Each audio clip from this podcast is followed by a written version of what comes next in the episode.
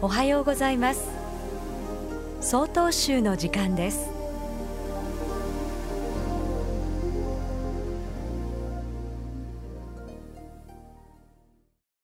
おはようございます。紋別市永健寺上野方向です。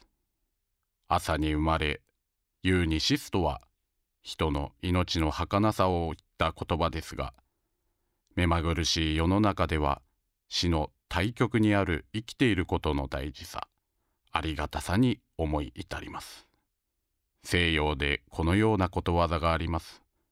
人生にとって幸福な音が3つある。一つ夫が家にいて静かに本を読んでページをめくる音。2つその傍らに妻がいて何かを作っている音。3つその夫婦のそばで子供が元気に遊んでいる音。夫はテレビの野球を見て妻は台所で野菜を刻み子供はおもちゃで遊ぶこのような光景はどこの家庭でもあり取り立てて幸福感というものではありませんしかしこの平凡なことが実は最高に幸せなもの幸せな時間だったのだと気づく時があります。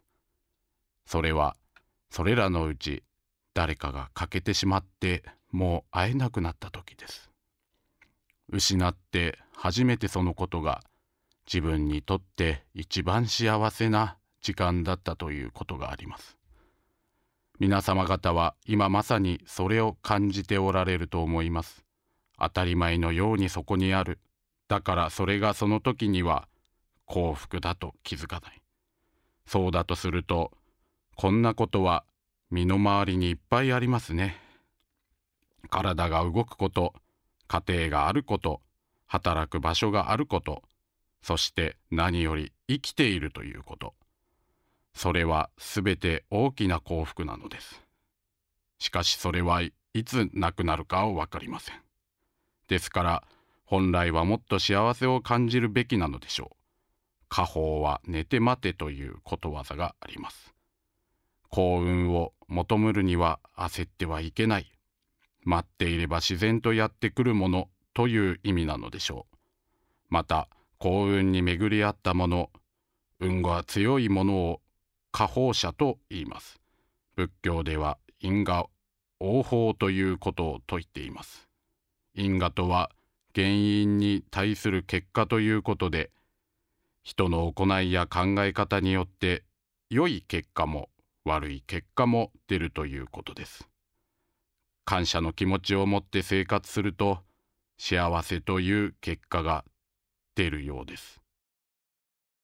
ただいまのお話は紋別市永健寺上野宝光さんでした。この番組に対するご意見ご感想をお寄せください。郵便番号064-0807札幌市中央区南七条西4丁目曹洞州北海道管区強化センター。曹洞州の時間係まで。